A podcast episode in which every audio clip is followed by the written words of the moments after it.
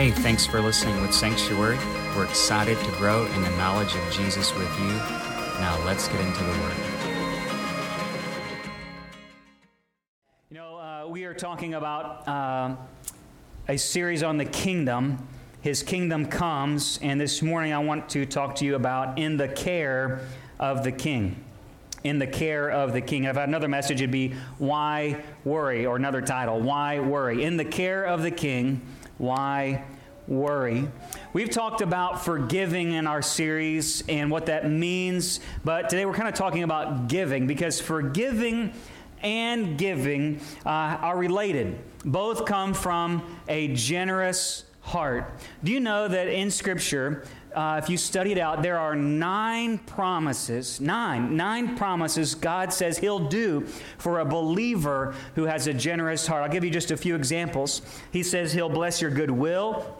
He will give blessing to your children, blessing on your work, on your business. He'll give you happiness, influence, uh, provision. He'll meet your needs, and you'll store up treasure in heaven, a reward in heaven. And it's not this uh, prosperity gospel or a give and take kind of a thing, or if, you know, if I do this and God's going to, that's not why we do it. But He says, I take care of people my people who have a generous heart. And God's word is true. And the same God who wrote the stars in the sky with his spoken word promises that if you have his generous heart, he will supply all your needs. Somebody say, Amen. So, what makes a person generous? What makes a person give unusually of themselves or unexpectedly? We're not just talking about money, just a giving person, a person who's giving in kindness, giving of their time, giving of their talent, uh, giving forgiveness. What makes a person a giving person? Uh, well, I'll tell you what doesn't make a person a giving person, and that's worry. Somebody say worry. Worry. What makes a generous person is not worry. Why do we worry today? I know today we're worried um, about getting everything done in this life, so we're rushing. We're always hustling and bustling, and I'm sometimes the worst. We're trying to get everything done, so we're worried that we're not going to get it all done.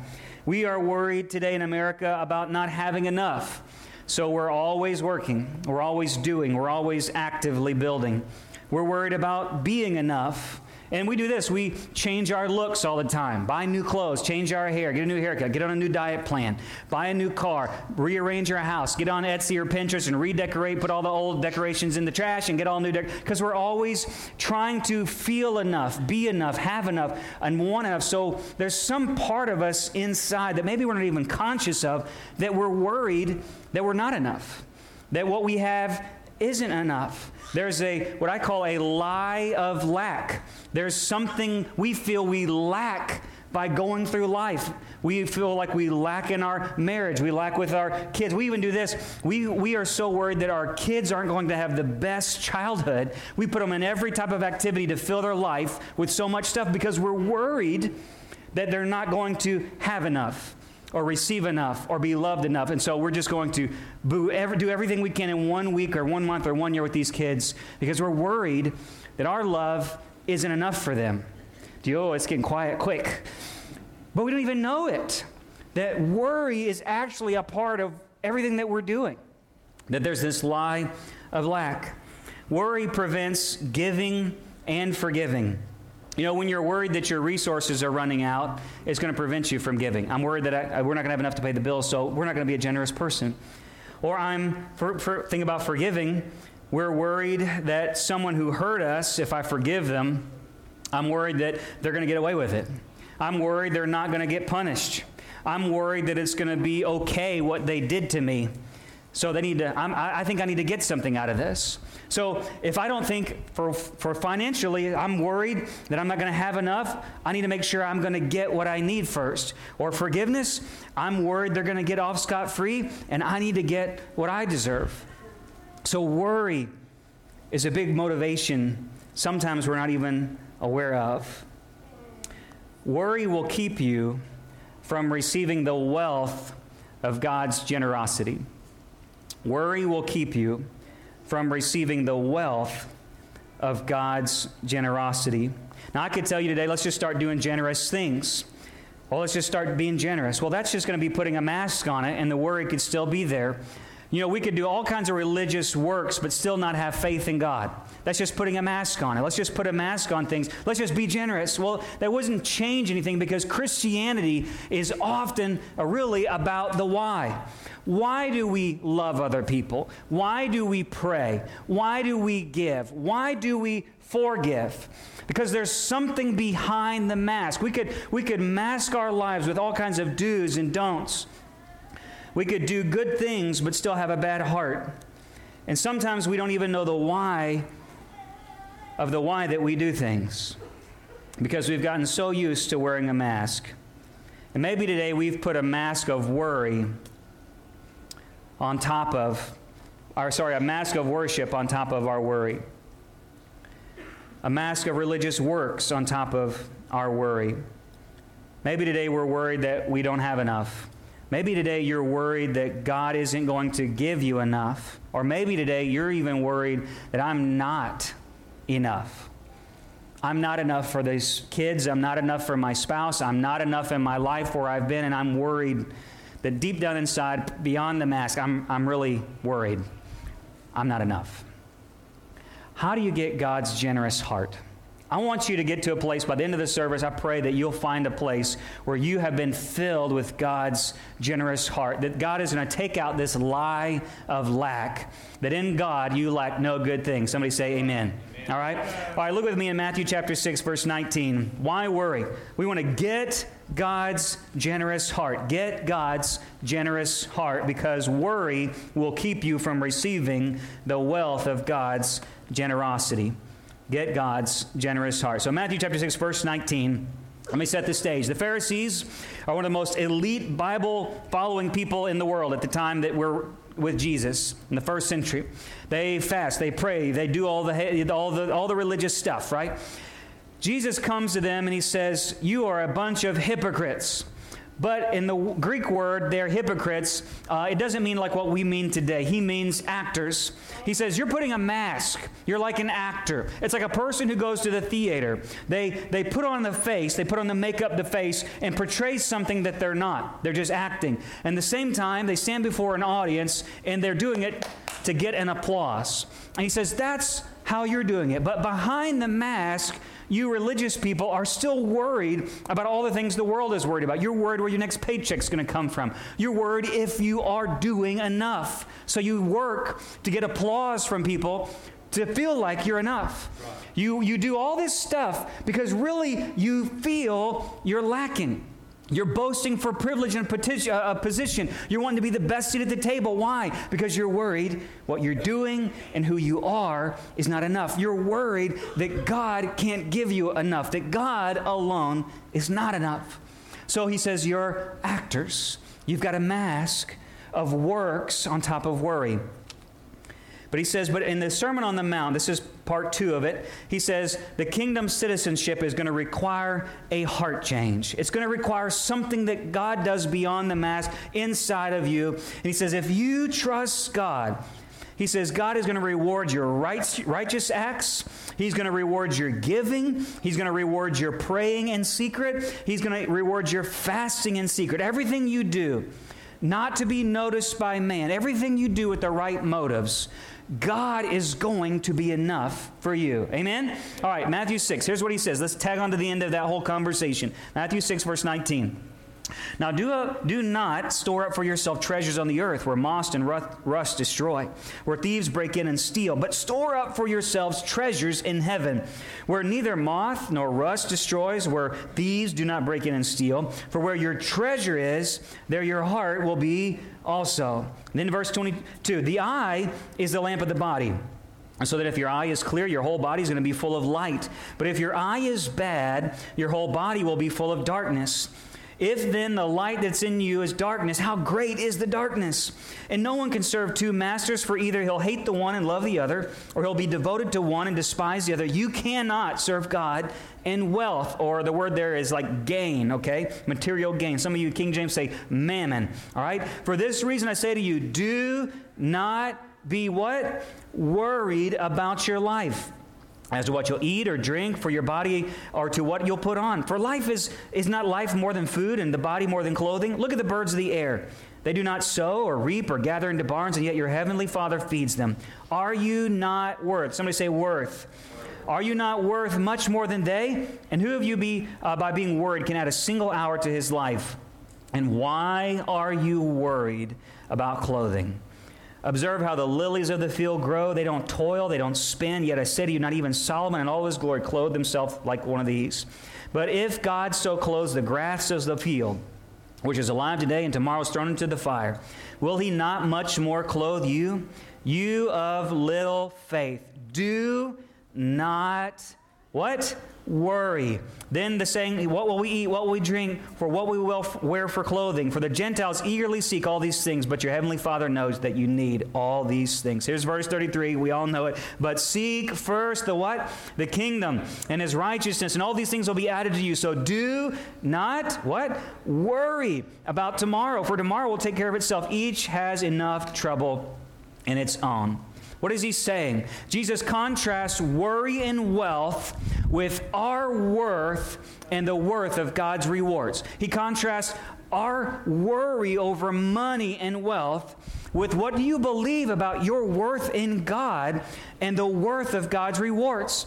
He contrasts the motive of the world to seek earthly things, to gain it now, to feel good about yourself, and to trust in your own works. And then he contrasts how God is a God who gives you more than you could ever understand or, or, or believe in uh, or hold to. He's saying, God is clothing flowers, He's clothing and handling birds, and you're worried about your life.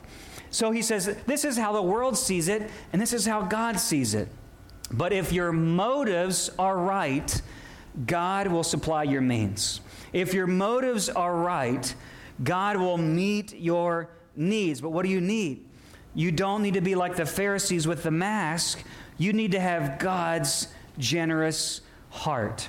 This is the condition for having your needs met, is having God's generous heart. So I'm going to give you three questions real quick. Number one, is why then, maybe I'm looking at my, I'm asking myself this, Heath Harris, why, maybe you think you're giving, you're a generous person today, but let's take it a step further. Why am I not more giving? Heath Harris, why are you not more generous? With all of me, my whole life, my whole body, my whole soul, why am I not more generous? What is preventing me from being a little more generous in my life? You know, studies have shown that the more people make, in fact, the less they give. You think, well, well Pastor, I could, I could give more do more if I had more. Just give me more and I'll give more. That's actually not true. Studies say the more you give, actually, uh, the more you uh, earn, the more income you have. Typically, most people give less. Why is that? Three things is one, sometimes Jesus says it's about your sight. It's about your sight. He says uh, there's this uh, rabbinic phrase at his time about the eye you can't have two eyes. You can't have it. Now we have two eyes, but he says you can't see both ways. He says it, it's like when your, your eye has eye problems, it doesn't take enough light in, so you have darkness. But if you take a lot of light in, you have light. And he's saying you, you have a bad eye.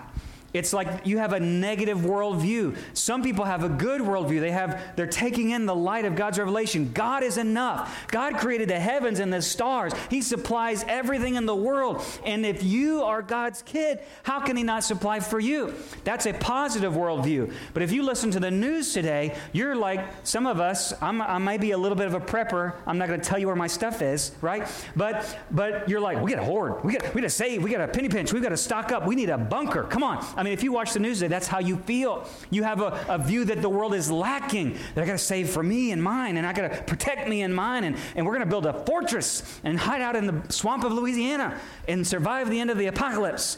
And we begin to hoard and control. And if I feel like I don't have enough, that God's not enough, that I'm not enough, my eye is bad. You have to be careful today but what you see. Remember, be careful, little eye, what you see. God, I went out last night. We put our chickens up, and I went out, out in the stars, and man, the Milky Way was beautiful last night. I don't know if you noticed or not. It was extraordinary. And I just began to think about this message and think, God, you're holding all of that, and I'm worried about little old me, right? Where's your eye? Maybe it's about how you see the world around you. Maybe you're seeing the world with a scarcity mentality. We gotta, we gotta save, we gotta be enough. Or maybe it's your heart. So, why am I not more generous? One is my sight. Number two, maybe is my heart. You know, it's not about the amount in your pocket, but the percentage in your heart. Remember that moment in Mark 12 where Jesus is watching the treasury deposit as people bring their tithes to the temple, and the re- religious elite have gone through all these buckets and they've put in, and they're sure to cling the bottom of it and throw and make a trumpet blast in their own voice. Oh, how great it is to give! I'm so blessed. And they're putting all this money in the offering, and he sees quietly a little widow put two mites, two pence, two what we would say pennies worth into there, and he says, "What to his disciples? You see that lady over there?" She gave more than all the rest. Why? Because she gave all she had. See, it wasn't really about the amount in her pocket, but the percentage of her heart. Right? It's not about how much money you put in the offering plate or how much you give or how much you give away. It's the percentage of your heart that makes you a giving person. And Jesus says, behind the mask, they're, they have all the great giving, but behind the mask, they're just as worried about anybody, as anybody else. They're just like the pagans. They're just like the rest of the world. They're fighting for position to be enough. They're worried that they're going to have enough. They're, they're not storing it up and using it with a God generous heart. God's generous heart. This little lady, she had God's generous heart. Or number three, maybe it's my faith. Jesus repeatedly says, You have little faith. Maybe I'm worried that I know God is out there and He does all this great stuff, but maybe I don't believe He cares about me and my issues. Oh, I know He can do that for them, but I don't know that God's actually going to meet my needs. And Jesus says, Well, you have little faith. Don't you know who you are? God sent His Son to die for you. And if He gave His Son for you, how will He not also with Him give you freely all things. If he gave you Jesus, he emptied the deposit. The treasury of heaven has already been emptied for you. So where's my faith? Oh, this is it's hard. Oh, I know he can do things, but would he do it for me? He says, maybe you don't see it, maybe you don't have it in your heart, maybe it's your faith. Timothy, Paul told Timothy in 1 Timothy 6:10, the love of money is the root of all sorts of evil and by some longing for it have wandered from the faith. It wasn't money that's the root of evil, but the love of it. The love of having enough, of being enough, and worried over having enough and being enough. He says there, there are people pursuing enough. They're pursuing the desire to be enough, to have enough. They're worried that they're not enough, that God's not enough, that they're not going to have enough. He says, but it's cost them their faith. So, why am I not more generous? Maybe I need to examine my, my eyes, my heart, my faith. Number two is, well, then how can I become more generous, Pastor Heath? How can I be more giving as a person? Jesus said in verse 25, He's like, You don't even realize what life is about. Life is not about acquiring a car and a house and a 401k. Life is not about going out, oh, I want to have enough to go out to eat at Texas Roadhouse this week. And that's great. I hope we can, and I bless you if you can. Uh, and, I, and I hope that we get to that place. But He's like, It's not about that. It's not about getting a good job, having a good paycheck. He says, It's not about gaining things here. It's about gaining Him. Somebody say amen. He said, Your life is worth more than this. Your life is not about gaining this. It's about not seeking those things. It's about seeking His kingdom, His righteousness, His rule, His reign, His realm, His place, His people, His power. That's the kingdom. And His right standing with Christ. That's what you should be gaining. That's what you should be seeking. He says, well, maybe we need to repent. How can I be more generous? Number one, maybe I should repent. That means to turn, to change. He told Timothy after that verse, Flee from these things, flee from the love of money, pursue these things. Maybe I need to repent for having a mask. Maybe I am a good Christian, but really behind the mask, I'm, I'm worried. I'm stressed. I'm anxious. I have a scarcity mentality. Maybe I need to repent of valuing the wrong thing. Maybe I'm holding on to this world too tightly. I'm holding on to grudges. I'm holding on to possessions. I'm holding on to a pursuit for worldly power, worldly fame. I'm holding on a pursuit for a life that I really want to gain. Maybe I need to repent of seeing and seeking the wrong things. And maybe I need to repent of not trusting God's generous heart to meet all my needs. You know, I told our pastors, I texted out this morning, our pastors in our alliance, I said, you know, God's promises are just as true as gravity. If you believe gravity is real and God spoke gravity into existence, and I believe if I jump off this stage, I'm going to fall, I should be able to trust God's word the same way I trust gravity to be there. That the same word that's holding the moon and the stars in place came down and became flesh. And he said, Guys, Stop worrying. I've got you. The same voice, the same word from Genesis 1 that said, Let there be light. That light became flesh and he walked among us and he said, I care about you more than birds and I feed the birds. I care about you more than flowers and I clothe the flowers. I will be there for you. And if you go out tonight and you see the moon and he's there, he's holding it and he says, I've got you. Why are you worried? We're like, that's a little radical. Don't it take some of my effort? Don't I need to do things? Yeah, get a job, pay your taxes, all that. But don't worry. Don't worry. Get God's generous heart. He says, if you allow yourself to be a pass through, if you become my generosity, he says, I'm a God who causes it to rain and the sun to shine on the unrighteous and the righteous. I'm a generous God. And you need to believe by faith my word is true. So the first is how do I get God's giving? I have to repent, but then I've got to receive his faith. That faith says his word is true, that God is enough. I turn from worry and I turn to his promises. He says, Now seek first his kingdom. I get God's generous heart. Remember what Jesus said in Luke 6? He says, Give, and it will what? Be given to you. How does it give to you? And he's talking about judging others and forgiving. And that one, he says, if you give this kind of a giving heart away, I'll give it back into you. They'll give it back into you. Pressed down, shaken together, running over. It's like, you know, you're trying to get something into a jar. You just shake that jar till it all settles. He said, I'm going to give into you more than you can even imagine. He even said, God's word even said in Proverbs, I'll read it here, Proverbs 11 25, the generous man will be prosperous, and he who waters will himself be watered. That's the word of God that hangs the moon and stars right now. He says, I'm a God. When I see you have my generous heart, I in turn get generous to you. Now, do you believe that like you believe in gravity? Do you believe it like you believe and when you flip the light switch, electricity is going to come on? Do you believe it like you believe, hey, it's going to rain if the clouds get dark. And, and I know that's going to be wet. I mean, all that was spoken by God. And He says, I'm a God. When I see a generous heart, I get generous to them. I wish that Heath Harris would really get that. I want to get God's generous heart, not to gain.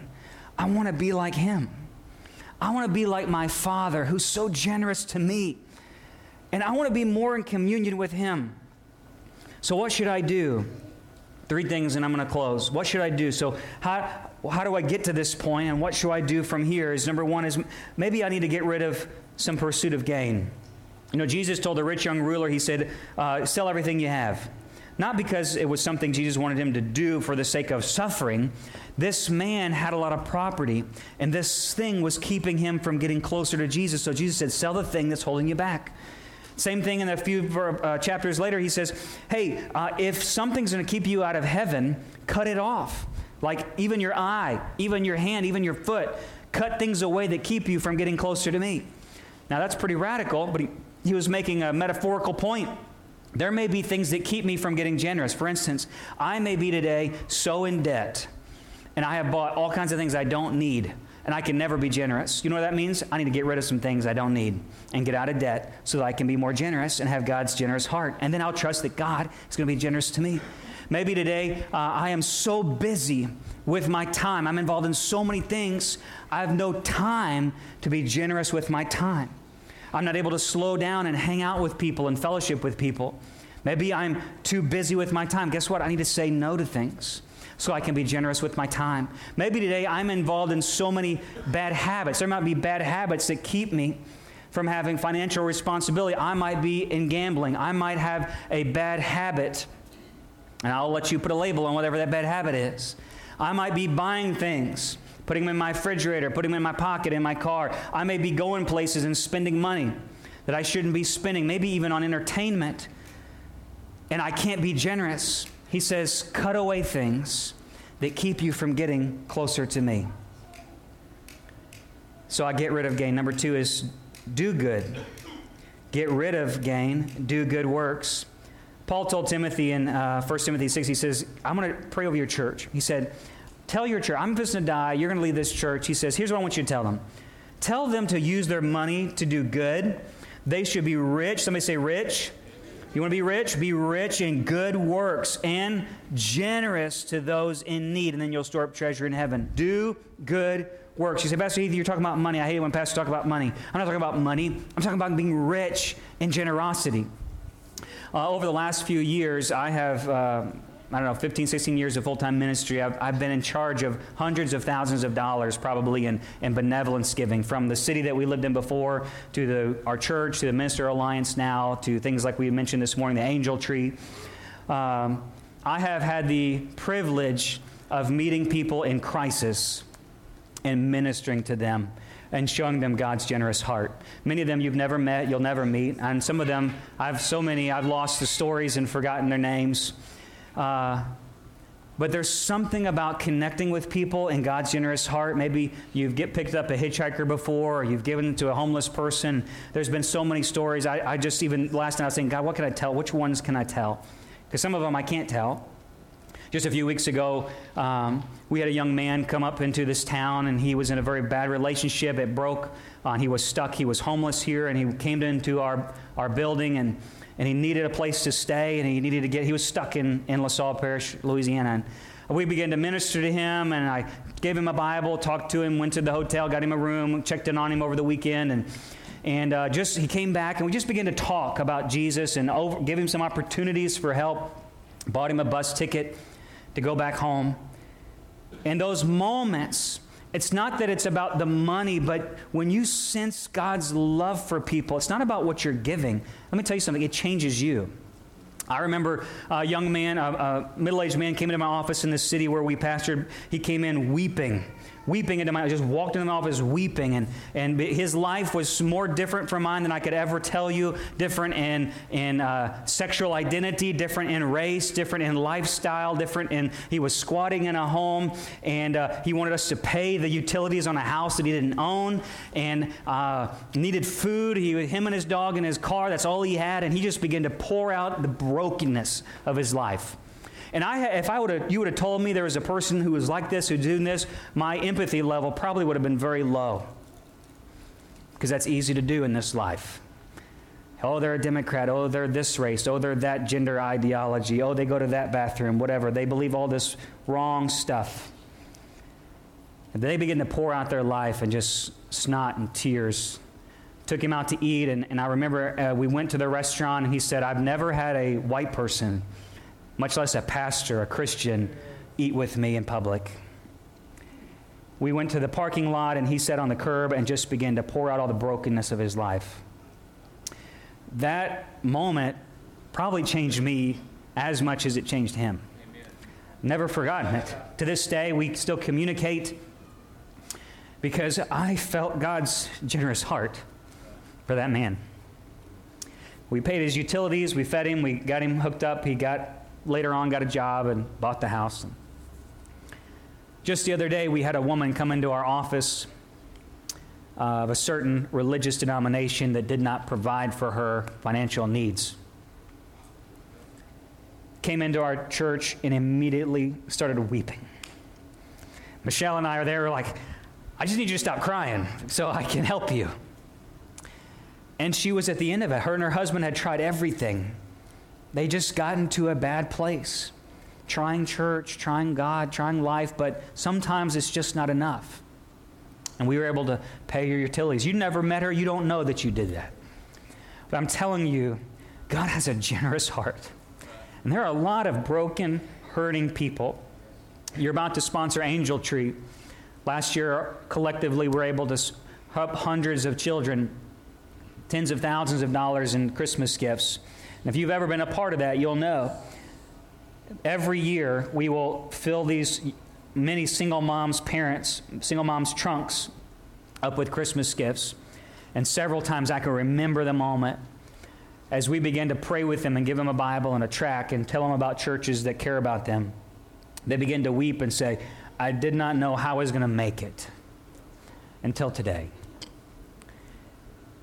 God has a generous heart He wants to give to you, but you've got to get to a place to receive it so you can give it away. It's not about the amount, it's about God, I want to get closer to you by being like you. Man, I feel close to God when I help people. I get to be a part of who He is. And I want to get to a place where me and my family can say, God, we want to give more than we receive. It's more blessed to give than we receive. Do I have God's generous heart? I'll tell you this one story.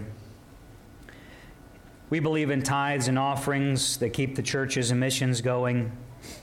Richard Wurmbrand was a Lutheran priest from Romania many years ago, and he was imprisoned by communist Russia. And they put these Christians along with him in prison. They were given one slice of bread a week and a dirty soup every day. But all those believers in that communist prison decided they would still tithe.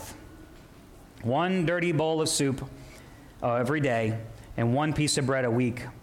And he said in his book, very famous book, he said, We decided every 10th week we would all save our one piece of bread and give it to the weakest brother who was about to die. But even in prison, we would tithe. And we think, I don't have enough, God.